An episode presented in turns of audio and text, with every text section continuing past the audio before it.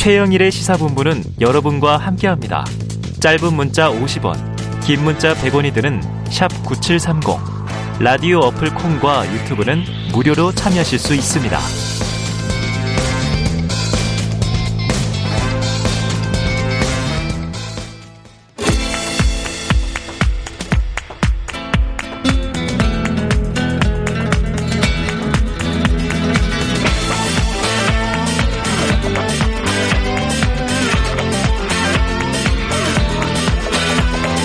정치권의 허심탄회한 속내 들어보는 시간이죠. 각설하고 시즌 2. 현근택 변호사님 그리고 장성철 대구 카톨릭대 특임 교수 나오셨습니다. 안녕하세요. 네, 안녕하세요. 그러니까 제가 오늘 하루 대타를 하게 됐습니다. 네. 잘 부탁드리겠습니다. 그 자, 원래 진행하던 분 이름도 기억 안 나요, 사실. 누구 누구였죠? 오늘만 사는 분이구나. 아, 모르겠어요. 저기 계신 분이야, 저기 계신 분. 아, 아. 얼굴 빼먹겠어. 네. 자, 먼저 하나 여쭤볼게요. 현 변호사님한테 먼저 여쭤볼게요. 네, 네. 왜냐하면은 앞에 지금 이준석 대표가 왔다가 가셔가지고 이게 들으니까 약간 어 이 말이 맞나 싶기도 해서 여쭤보겠습니다. 네네. 청와대 특활비 논란 관련된 거예요. 네. 이 이준석 대표의 말 밖에서 들으셨죠? 아니, 조금 늦게 와가지고 네. 뒤에 얘기할 때만 들었어요. 아, 앞에 거못 그렇구나. 들었어요. 예. 일단 특활비 같은 경우에는 이제 뭐 공개하 전 전면 공개는 아니다. 예. 아니어도 되는데 일단 김정숙 여사의 그 옷 구매 같은 경우에 이제 언론에서 지금까지 현금으로 막 샀다는 네. 보도가 자꾸 나오니까 네. 현금 영수증도 안 떼어갔더라 이런 보도가 자꾸 나오니까 네. 이거에 대해서는 좀 답변해야 되지 않냐 청와대가 뭐 네. 그런 식의 주장을 했습니다. 이거 이 fact check가 필요한 부분도 굉장히 많이 있을 것 같아요. 이거 같은 경우는 언론이 지금 초기적으로 의혹을 제기하고 맞아요. 있는 단계고 네, 또이 네. 의혹 제기가 사실 커뮤니티 인터넷에서 시작됐기 때문에 맞아요. 네, 네. 기자들이 좀 달라들어야 될 것 같은데 요거 어떻게 좀 봐야 될까요? 기본적으로 저는 이것이 논란이 된다는 것 자체가 부적절하다라는 부적절하다. 생각이 들고요. 국민의힘이나 보수파 진영에서는 박근혜 전 대통령이 당시 민주당으로부터 옷과 관련한 특활비 사용에 대해서 상당히 공격을 많이 받았기 때문에 어느 정도 좀 마음에 응어리가 있는 것 같고 그것을 좀 복수한다라는 차원도 있는 것 같아요. 근데 이게 인수위라든지 국민의힘 당에서 본격적으로 문제 제기한 건 아니고 네. 앵커께서 얘기했듯이 네. 뭐 납세자 국민 납세자 연맹인가요? 거기서 네. 먼저 제기를 했었고 네, 네. 특정 커뮤니티에서 문제를 삼았던 거거든요. 음. 그래서 청와대에서는 어쨌든 특활비로 사용 안 했어요. 사비나 카드로 했어요라고 했으니까 그거에 대한 입증 책임은 청와대가 있겠지만 이 논란이 계속되는 것은 좀 바람직하지 못하다. 음. 하지만 제도화는 필요하다. 제도화. 네. 뭐에 대한 제도화를 말씀하시는 거예요? 특활비에 그러니까 대한 예를 들면 뭐 이거죠. 연구에 대한 옷값 관련된 거예요? 어떤 그러니까 제도예요? 관련해서요. 네네네. 그러니까 영부인이라고 해도 네네. 사비로 계속 옷을 살 수는 없잖아요. 그렇죠. 이게 사실 보통 사람들과 이랑 다르게 그렇죠. 자리 계속 나가야 되기 때문에 그러니까 공식적으로 외국의 뭐, 뭐, 뭐, 대통령, 수상, 이런 분들 영접을 할 때. 사비로 어떻게 그걸 삽니까? 그렇죠. 그런 것들은 의전비라든지 아니면 다른 어떤 비용을 통해서 공식적으로 다 처리해주는 그런 것이 좀 필요하지 않을까 싶어요. 음, 그렇습니다. 뭐 장석주 소장님 말씀에 거의 답이 있는 것 같은데 그, 결국은 이제 과거에 있으니까 우리도 복수하겠다 뭐 이런 것 같은데 지금 저는 좀 걱정되는 게 이게 국민의힘 측에서 오히려 이걸 약간 지방선거 전략으로 삼고 있는 게 아닌가. 두 달밖에 안 남았으니까 네, 왜냐면 지금 아시다시피 윤석열 후보에 대한 뭐 지지율이 별로 높지 않습니다. 시큰둥해요 좀. 시큰둥하죠. 네. 아, 이 청와대 이전 가면서 사실은 지금 보통으로 보면요 지지율이 한 80대 중반 나오는 게 정상이에요. 역대 대통령도 다 그랬어요. 대부분 그렇죠. 8대 중반 나왔는데 90% 넘었었어요. 지금 뒤집어졌어 오히려 못할 것 같다가 더 많아요. 아, 호감보다 비호감이 더 많고 것 이런 인수위 시절이 없었거든요. 그러니까 속상할 것 같아요. 그렇죠. 네. 그러다 보니까 어떻게든 이거를 이제 돌파하기 위한 하나의 카드로 생각하는 것 같은데 국민의힘 측에서 지금 최고위들도 얘기하고 네. 페이스북 상에서 얘기하고 있어요. 발표를 하고. 음. 근데 저는 이게 아마 제2의 청와대 이전이 될 것이다. 왜, 어. 왜 그러냐면 지금- 역풍일 것이다. 그렇죠. 왜냐하면 사실은 말씀처럼 이걸 어떻게든 특활비랑 연결시켜보고 싶은 것 같아요. 네. 근데 개인적으로 쓰는 거는 뭐 영수증 예를 들어서 사업자거나 본인이 급여 생활자 같은 경우는 현금 영수증 끊어달라고 합니다. 왜냐면 네. 비용 처리를 해야 되니까. 네. 근데 그렇지 않은 경우는 굳이 사인들은 잘 안 하죠. 그잘안 하죠. 안 개인적으로. 쓰는 거는. 그러니까 예를 들어 내가 급여 생활을 해서 만약에 월급을 받는 입장이면 영수증 끊어가지고 비용 처리를 해야 되잖아요. 네네. 근데 뭐 김정희 여사가 굳이 그럴 필요 없잖아요. 음. 그런 것이고 지금 뭐 얘기 보면은 뭐 몇 천만 원 줬다, 몇 백만 원 줬다는데 150만 원 현금 주고 여섯 컬레 산 거예요. 그러니까 하나 25만 원 준 거거든요. 네. 근데 이제 한복 같은 거는 결혼해 보신 분들은 알 거예요. 한 분은 좀 한복은 이름 있는 사람들 거는 조금 비쌉니다. 제가 안 해봐서 모릅니다. 아 그래요? 어쨌든 그렇습니다. 나중에 한번 해보세요. 그러면 네. 이제 그래서 가, 이옷 사는 가격 가지고 제가 보기에 시비 거는 좀 그런 것 같고요. 오늘 아마 박수현 수석 대변인 저 청와대 수석이 얘기한 것처럼 역대 정부보다 우리가 특활비도 적게 썼다. 음. 그리고 우리 감사원 감사 그전에 안 받았는데 우리 받았다. 지적사항 음. 없었고 이래서 제가 보기에 근데 특활비 문제는 청와대만의 문제가 아니에요. 맞아요. 어, 윤석열 후보도 지금 검찰총장 때 공개하라 그러니까 147억인가요? 네. 공개 안 하고 있잖아요. 네, 이게 네. 쓰는 데가 국정원, 검찰, 청와대, 법무부, 그다음에 뭐 국회는 많이 줄었습니다만 네. 다 어찌 보면 걸려 있는 문제예요. 그러니까 한 정권의 한 부서의 문제는 아니다. 그러니까 전체적인 한, 루- 한 기관이나 한 정부가 힘 빠졌을 때 좀 시비 걸기 네. 좋은 아이템이긴 한 것 같아요. 어, 네. 어느 정부든지 간에. 그 윤석열 검찰총장 시절에 썼던 특활비 147억 얘기를 민주당에서 계속 하는데요. 네. 그냥 김우수 검찰총장이 밝히든지 어. 아니면 박범계 법무부 장관이 밝히면 돼요. 음. 이미 떠난 분한테 왜 안 밝혀?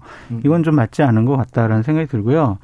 이 논란과 관련해서 제일 곤란해할 사람이 김건희 배우자 같아요. 그렇죠. 앞으로 그, 나는 이- 어떻게 옷을 사지? 이 잣대로 어? 10년 전 옷 입으셨다는 거 아닙니까? 내 돈으로 사야 되나? 10년 전 옷 입으신다는 거 아닙니까? 이런 걱정을 할 것 같다라는 생각이 듭니다. 그래서 이 논란은 별로 예. 바람직스럽지 그렇네요. 않아요. 그러네요.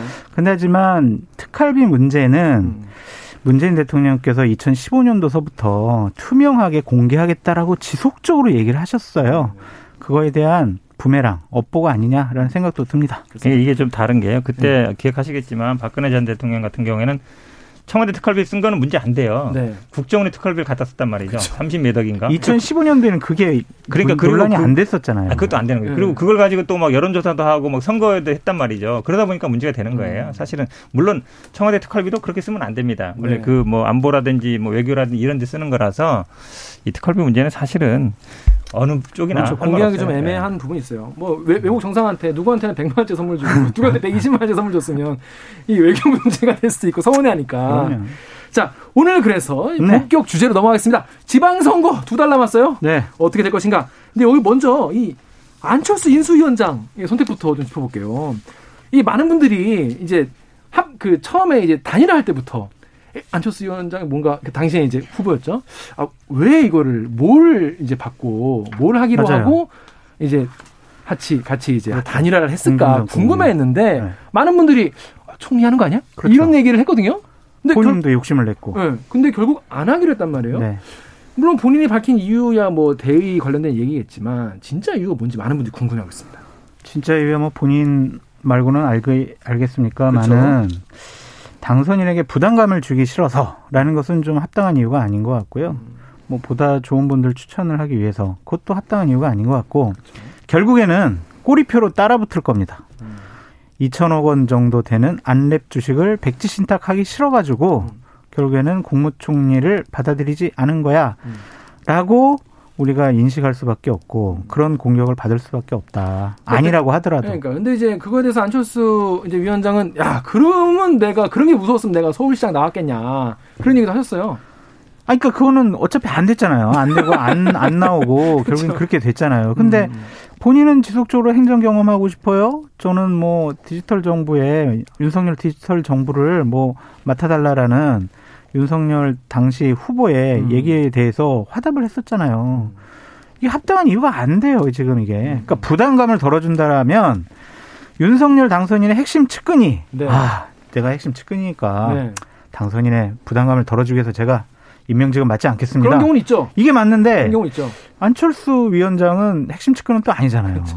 그러니까 이게 뭐가 안 맞는 것 같아요. 현무 여사 어떻게 보십니까?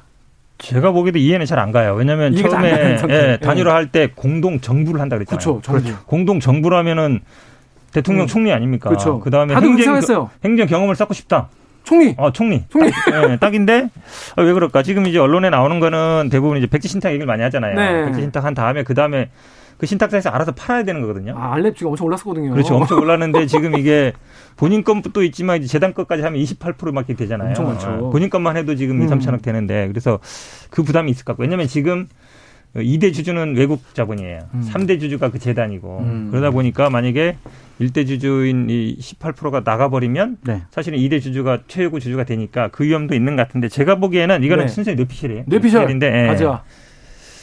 약간 이제 인사 검증이라든지 예를 들어서 검증 무대에 올려놓고 아. 흔들어서 날아가면 혹시나. 예. 네. 그럼 본인 입장에서 굉장히 큰 타격이고 근데 그런 송곳 검증은 아직 받아본 적이 없긴 하죠. 그렇죠. 어, 왜냐하면 어, 예를 어. 들어서 지금 이 주식 문제만 있지만 아마 그 동안에 이제 여러 가지 안내에서 있었던 일들이라든지 아니면 예를 들어서 뭐 갑질 논란이라든지 그렇죠. 나올 수 있거든요. 그렇죠. 그 다음에 기회를 바빠지는 거죠. 그렇죠. 바빠지는 네. 거죠. 네. 그랬을 때 만약에 어찌 보면 뭐 띄우고 날리고 그다음에 왜냐면 지금 예를 들어서 윤석열 당선인이 지지율이 막 8, 90% 나오고 네. 국민들이 막 호응하고 이러면 아쉽지만 그러지 않죠. 본인도 어, 하고 싶은 생각이 들지도 몰라요. 아, 네. 근데 지금 보면 그런 상황이 아니잖아요. 가시밭길이야. 오- 오히려 총리가 대신 욕을 먹어야 되는 상황일 수도 그럴 수 있어요. 있죠. 왜냐하면 거대 야당을 상대를 해야 그렇죠. 되니까. 계속 국회 불려나가고 인사감정 시달리고 대통령 욕 먹을 대신 먹고 네. 내가 그래야 되나? 내가 탱커를 해야 되나. 예, 네. 내가 오히려 뭐 막- 막 그, 내가 대신 욕을 먹어야 되나? 이 음. 생각 왜냐면 대통령은 국회 안 나오니까 백지신탁까지 했는데. 그렇죠. 주식까지 다 팔았는데 어. 그럼 주식은 또 그 안내비 누구한테 갈지도 네, 모르고 네. 예를 들어 경영권을 뺏길 수도 있잖아요. 아, 하기 싫겠다. 예, 그러니까 제가 보기에는 내가 굳이 이러면서 해야 되나 이런 생각이 좀들것 같아요. 아니 대통령의 다음번 5년 후에 출마하려면 그런 걸다 극복을 해야죠. 그거 아, 그것까지 해야 되는 극복할, 거예요? 극복할 자신이 없으면 대통령 도전할 자격이 없다라고 네. 좀 생각이 아니 드는데 근데 예, 끝나, 저는 안내 주식도 문제이기도 하고 또 네. 눈치를 챈 게 아니냐. 음, 어떤 걸요? 얼마 저번 주부터 김은혜 대변인이 아저 국무총리는요 경제를 좀 컨트롤 타워 음, 할수 음. 있는 조정할 수 있는 그런 분을 좀 모시려고 합니다. 네. 본인은 아니잖아요. 어. 그러니까 권력 핵심부에 여러 가지 얘기들 이른바 권력. 신부라고 하시면 이른바 윤핵관 이야기를 그렇죠, 하지 않을 수 그렇죠. 네. 윤핵관 이른바 권성동 의원 같은 경우에는 대놓고 그렇죠. 약간 좀 인수위원장 하면 됐지 무슨 국무총리야 그러니까 그걸 되게. 민망하게 대놓고 말했단 말이에요. 예. 요거를 좀 듣고 아 이게 분위기가 이게 아닌가 싶다는 생각을. 그것도 저도 뭐 그랬을 것 같아요. 왜냐면 이분 스타일이 막 저돌적으로 밀고 가는 스타일은 아니에요. 아, 누가 노한데 싫다거나 이러면 굳이. 음, 이분이 왜냐면 먹고 사는 지장 없고 음, 가질. 만큼 가졌고 그죠. 그렇잖아요. 예를 들어서 이거 아니면 할 게 없는 사람들이? 어찌 보면 죽기 살기를 하는 건데 굳이 내가? 내가 저기서 싫다 그러는데 그 사람들하고 부딪혀서 내가 해야 돼? 음. 그래서 사람들이 이렇게 윤석열 당선인하고 인기도 없고 음. 이럴 것 같은데 어 그때 회사도 아깝고 음. 조금 그러니까 단일화하고 지금 정부 인수위 맡은 과정이 몇 달 안 됐어요. 음, 금세 그쵸. 이루어진 거거든요. 그쵸 그쵸. 그러니까 이미 마음의 준비라든지 아니면 후계 구도라든지 이런 게 음. 정리가 안 됐을 가능성이 있어요. 그래서 그리고 또 이런 생각도 있을 수 있죠. 지금 내가 넘버 투인데 지분도 30% 3분의 1이 있는데 지금 안 하면 못해? 음. 다음에라도 난 할 수 있어 충분히 언제든지 그렇게 좀 정리하고 그 다음에 생각할 수 있어. 아니란 생각이 아닐까요? 아니 근데 이분이 자꾸 뭘 안 한다 그래요 지금. 그쵸. 총리 안 해요. 경기도지사 아 출마 안 해요. 예, 예. 당 대표 아 이것도 뭐 내년 일이지 뭐 안 해요. 네. 다 안 한다 그러면 정치를 왜 해요? 어떻게 할 거예요? 그 안 그래도 내가 그러면 당으로 돌아가겠다 이런 얘기를 했어요. 당으로 돌아간다는 게 아까 이제 이준석, 이준석 대표한테도 물어봤는데 합당된 다음에 네. 이제 뭐 국회의원으로 돌아간다 이런 이제 말로 이제 들, 들리는데 그러면 이거 국민의힘이 안에서 그러면 안철수 라인을 그러면 이제 이제 든든하게 만들겠다는 그런 이제 근데 정치 지도자가 자기 개파가 생기려면요 제일 큰 전제 조건이 있어요. 뭡니까? 국민적인 지지율이 높아야 돼요. 아 본인에 대한 네. 그리고 그 사람을 따르 날 따르면은 음. 내가 너 공천 주고 너 국회의원 뺐지 당선 시켜 줄게. 아 그러니까 안철수 대표가 들어가서 국민의힘 의원한테 내가 너 공천 주면 넌 된다. 예. 그 정도가 돼야 되는데. 그러니까 예를 들면 박근혜 전 대통령이 아. 어려운 지역도 공천 딱 줘가지고 본인이 3, 4일 딱 지역 훑으면은 역전시키잖아요. 그러니까 그럴 정도의 국민적인 지지율이 있어야 음, 자기의 개파가 형성되는 거지. 저는 대통령이 출마하겠습니다. 음, 음. 저를 따르십시오. 음. 누가 따라요? 음. 안 따라요. 이거 힘들어요. 결국 이제 같이 합치시면서 다시 한번 철수를 그러니까 되게 하셨는데. 어려운 상황으로 될 것 같아요. 이분이 음, 할 일이 때. 없어요. 할 것도 없고 당에 가서 국민적인 지지율도 안 나오고 기본적으로 국회에서 본인을 따르는 세력도 없어요. 네. 뭘 가지고 정치를 하냐고요. 그리고 다 안 한다 고 그러잖아요. 네. 권력 의지도 없어요. 어. 뭐 하시려는지 모르겠어요. 당내 근데 일단 뭐 내년에 근데 당 대표를 지금 노리고 계신 거 아니겠습니까? 제가 봐도 그건 열어놨잖아요. 약간 그쵸, 말할 때 보면은 뭐 안 한다는 말을 안 하잖아요. 안 한다고 안 한 거 그거 하나. 그러니까 그거 하나기 때문에 근데 네. 이제 내년 우리 이준석 대표가 6월까지잖아요. 그죠. 그래서 내년에 당 대표가 되면 내후년에 공천. 권은 생겨요. 어, 그죠. 내후년에 총선이니까. 쭉 하면. 그렇죠. 쭉, 자, 쭉 하겠죠, 그러면. 쭉 하면. 네, 네. 아 워낙 많이 바뀌니까. 그러니까 아까 당선까지 얘기했는데 사실은 당선까지는 아무나 못해요. 예, 예, 예. 공천까지. 공천까지. 공천까지만 해도 공천까지만 해도. 진짜 영향이 생기는데. 기회를 주는 거니까. 그렇죠. 그러면 이제 당 대표가 될 수 있느냐 문제잖아요. 어, 과연 근데 제가 보기에 뭐 당 대표 룰 아시겠지만 어 5대 5잖아요. 그쵸. 예선은 그다음에 본선은 7대 3이고 음. 당원은 하나도 없단 말이에요. 그렇다고 여론이 있느냐 이준석 대표처럼 그것도 없잖아요. 그러면 사실 당 대표 되기 쉽지 않아요. 도저히 여의도 문법으로는 해석이 안 되는 행보를 하셨다라고 말씀드립니다. 아, 여의도의 선수들끼리는 뭐지? 그래서 제 생각은 지금 인- 당- 대통령 당선인 비- 그 직할로 지금 국민통합위원회가 있잖아요. 네네네. 그 통합위원회 위원장이 김한길 위원장이에요. 근데 자세히 살펴보셔야 되는 게 그 국민통합위원회가요 거의 인수위 안에 또 다른 인수예요. 어. 기획분과, 정치분과, 경제분과, 핵심이- 대변인 따로 뒀고요. 네. 지금 부서가 한 일곱 여덟 개 돼요. 어. 이거는 이해가 안 되는 거거든요. 음. 그럼 어떠한 정계 개편, 음. 정치 개편 음. 이거를 좀 김한길 위원장과 함께 하려는 거 아닌가? 음. 그런 생각도 들더라고요. 그렇습니다. 제2의 또 국민의당 만드는 거예요? 제2의 열린우리당 뭐. 옥상옥 옥상옥 계속 생기는 거요? 음. 자, 이거는 좀 이제 안, 안 대표의 선택 우리가 국민분들이 늘 관심은 늘 가지시는 대 선택 어떻게 될지 지켜보면 좋을 것 같고요. 자, 장 교수님, 이거 저 오늘 기사 보고 어 진짜 벌써 정해졌나 싶었는데 한덕수 전 총리가 총리 거의 확정된 것 같은 단독 기사 나왔어요. 맞는 것 실- 같습니다. 실화입니까? 오 그래요? 맞는 것 같습니다. 왜냐하면 통합 이미지도 있고요. 호남, 뭐 배려 이미지도 있고 경제 이미지도 있고요. 또 하나는 외교 이런 이미지도 있습니다. 음, 그래서 이분이 딱 국무총리로 지명이 되면 제일 중요한 게 국회에서의 인준 통과잖아요. 청문회 그렇죠. 통과. 청문회. 민주당이 반대하기 어렵다. 어, 그렇죠. 옛날에 네. 본인들이 네, 반대하기 어쨌습니까? 어려워요. 어. 그러니까 노무현 무난하게 정- 할수 있는 카드라는 노무현 정권 때 총리를 이미 하셨잖아요. 그쵸. 그렇기 때문에 말씀하신 대로 무난한 인선. 음. 네, 이 부분 가지고 괜히 무리해 가지고 논란을 불러일으키는 것보다는 음. 무난하게 총리 인준 청문회가 통과될 수 있도록 생각하는 것 같아요. 그래서 저는 확정적이 아니냐라는 음. 생각이 듭니다. 현 변호사님 그렇게 보십니까? 아니 총리 뽑는데 통, 물론 청문회 통과는 중요하죠. 중요하죠. 중요한 요소인데 물론 물론 이제 경제부총리도 하시고 총리도 하시고 뭐, 뭐 미국 대사가 했기 때문에 외교도 알고 있지만 과연 뭐 새 정부에 맞는 인사냐 새로운 얼굴이냐 뭔가 경험과 뭐 이런 거라는 생각이 들고 저는 아마 이 청문회 목매다는 게 그건 같아요. 일단 여서야 되고 네.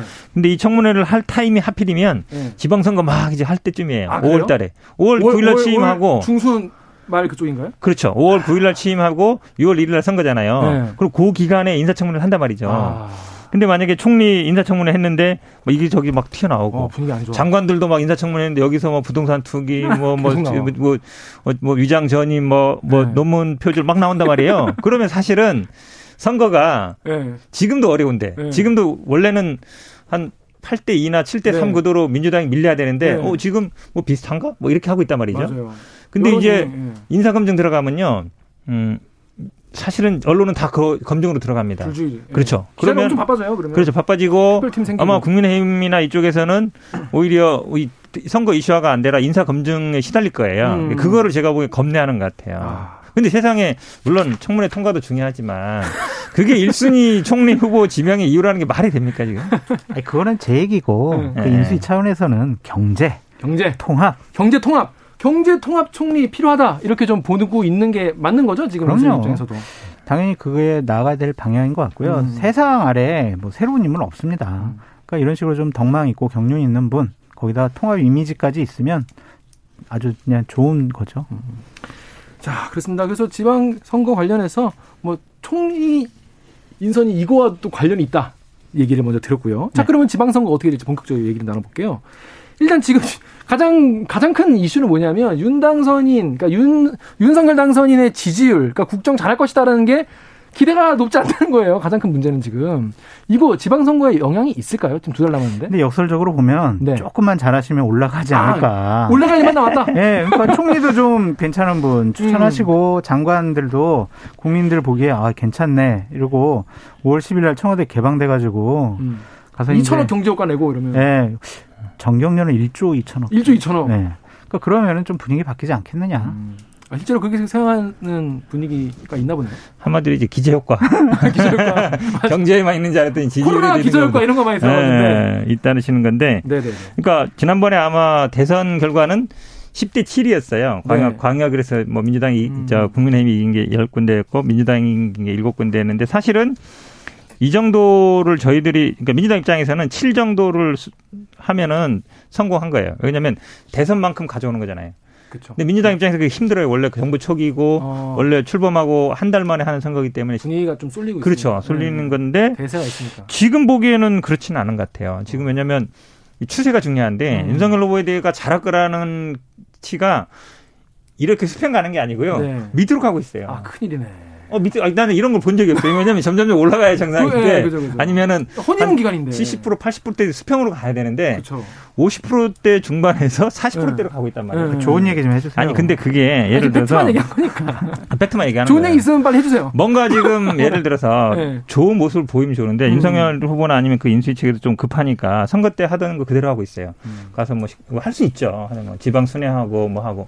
밥, 밥 푸시고. 응, 지금 그거 할 때 아니거든요. 음. 대통령이 바뀌었 으니까 뭐가 희망이 생긴다, 보인다, 뭔가 될 거다. 아이고, 내도 좀 생활이 나, 살림살이 나아질래나? 뭐 집값 좀 떨어질래나? 음. 우리 애가 좀 취직할래나? 결혼 안 했는데 결혼할 네. 할수 있길래나? 네. 이런 것들이 나와야 되는데, 그게 안 나오고 있거든요. 근데 그런 걸 해야만이 지지율이 오르거든요. 정치인에게 네. 국민들이 바라는 거는 사실 지금 내가 힘들더라도 뭔가 그렇죠. 희망을 희망. 주고 어, 길을 네. 좀 보여주고 이렇게 내가 리더, 리더로서 이끌어가겠다 이런 모습일 거예요. 그게 제일 크죠. 그죠. 근데 지금 인수위가 제가 보기에는 그런 모습을 못 보이고 있어요. 지금 한한 3주 좀 더 지났잖아요. 네. 지금 어쨌든 인수위 그 두 달 기간이 사실은 대통령 때보다 힘이 더 셀 때예요. 근데 국민들 머릿속에 남아있는 거 지금 용산 왜 들어가냐 그거밖에 안 남았으니까. 네, 그거밖에 안 남았죠. 지금 그리고 이제 목값 얘기 그밖에 없어서 네네네. 사실은 제가 보기에 이 인수위 정말 아까운 시간을 음. 좀 협의하는 게 아닌가 이런 생각이 듭니다. 그렇습니다. 좀 그런 네. 이런 배경 상황에서 이제 지방선거가 두 달 뒤에 치러질 텐데 먼저 서울시장 얘기부터, 얘기부터 해볼게요.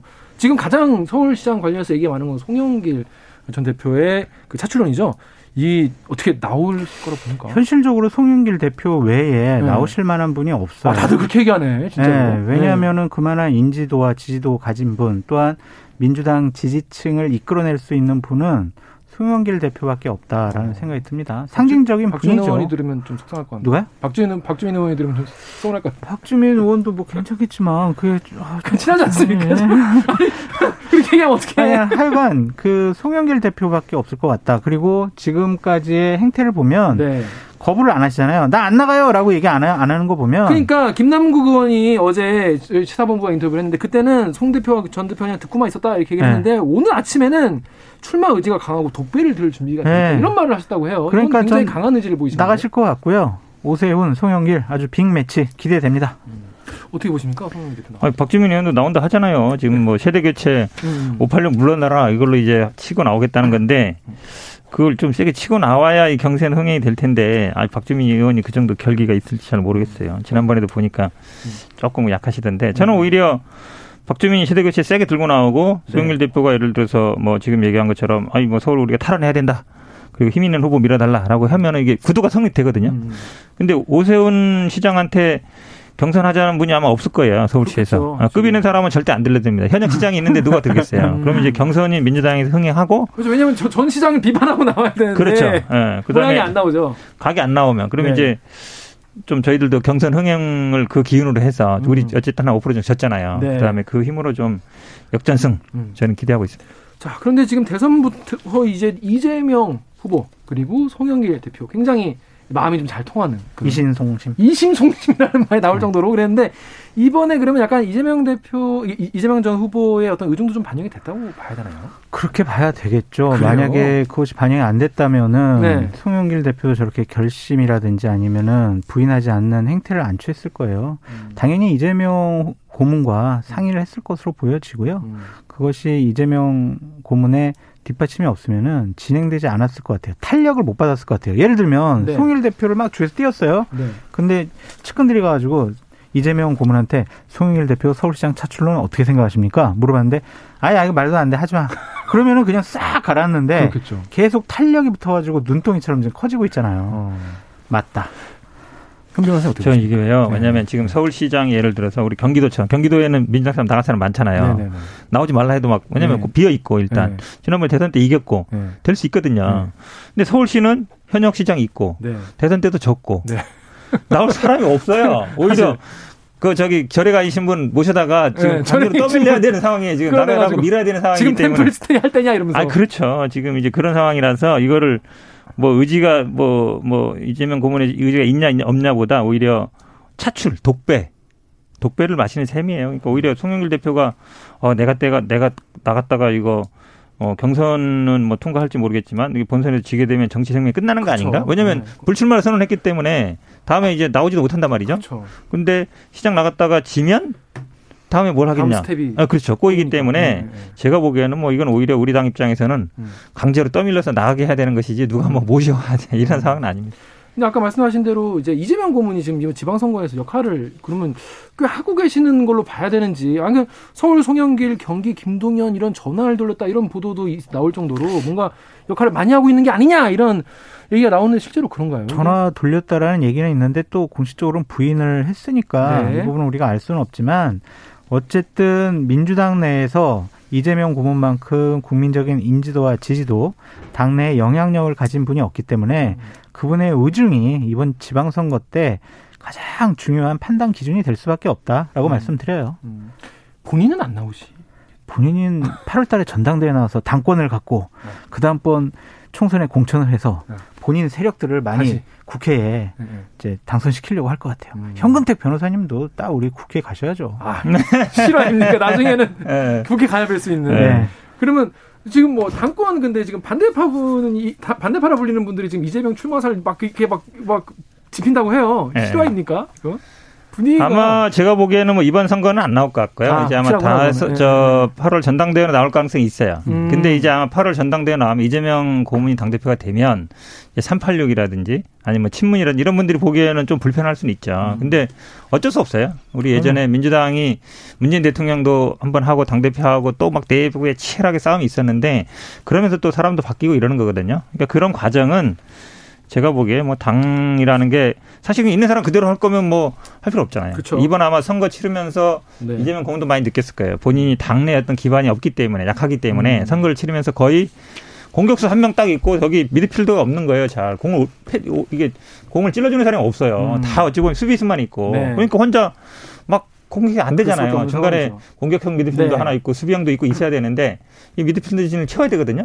그럴 사람이 별로 없어요. 그러니까 제가 보기에는 전당대회 가서 당대표하고 미드필더 쫙 훈련시키고 음. 그다음에 뭐 수비형 저기 수비수도 좀 채우고 골키퍼도 좀 바꾸고 뭐 음. 이렇게 하는 게 좀 좀 필요한 것 같습니다. 자, 그럼 다음 이제 가장 또 격전지인데 경기도 같은 경우 일단 근데 요거 전 몰랐는데 뭐 두분 경기도 출마 안 하십니까? 경기도에요?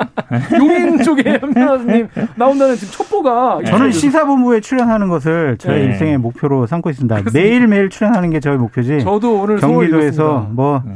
제가 출마하는 거는 전 말도 안 된다. 그렇습니다. 네. 제주도민들 안심하셔도 될 것 같아요. 그런 일 없는 거죠? 예?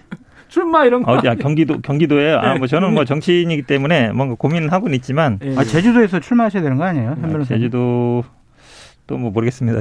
아니 이번에 제주도지사의 뭐 오용훈 네. 현직 의원이 네. 이렇게 뭐 경기 아니 제주도지사로 나오면 그 빈자리 딱 현 변호사님 딱 들어가셔야 되는 거 아니에요? 네, 그것도 뭐 가봐야 하는 거죠. 가봐야 내가 뭐 힘이 아, 있습니까? 뭐. 어, 제주도민 분들이 지금 불안에 떨고 계십니다.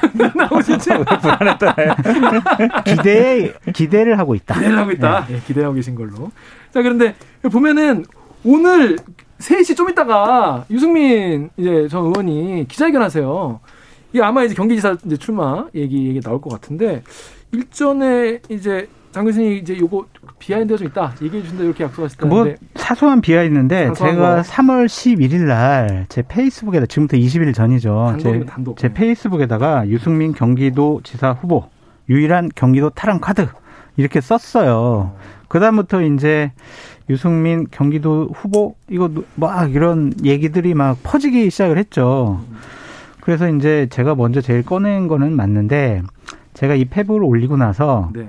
3일 정도 있다가 아, 그러니까 이거 올렸는데 유승민 측에서 아무 연락이 없는 거예요. 반응이 없어. 어, 그래서 제가 예. 네, 그래서 제가 먼저 전화를 했습니다. 어. 사실은 유승민 의원이 아니라 지금 가장 핵심 음. 측근한테 전화를 했어요. 네. 그들이 딱 전화를 받자마자 아 교수님 뭐 이렇게 세게 이렇게 얘기를 하셨어요 이러는 음, 거예요. 음. 그래서 아 보셨어요? 네, 네. 그러면서 제가 그러면은 이승민 대표도 제 페북을 봤냐? 그랬더니 아 알고 계시다. 어.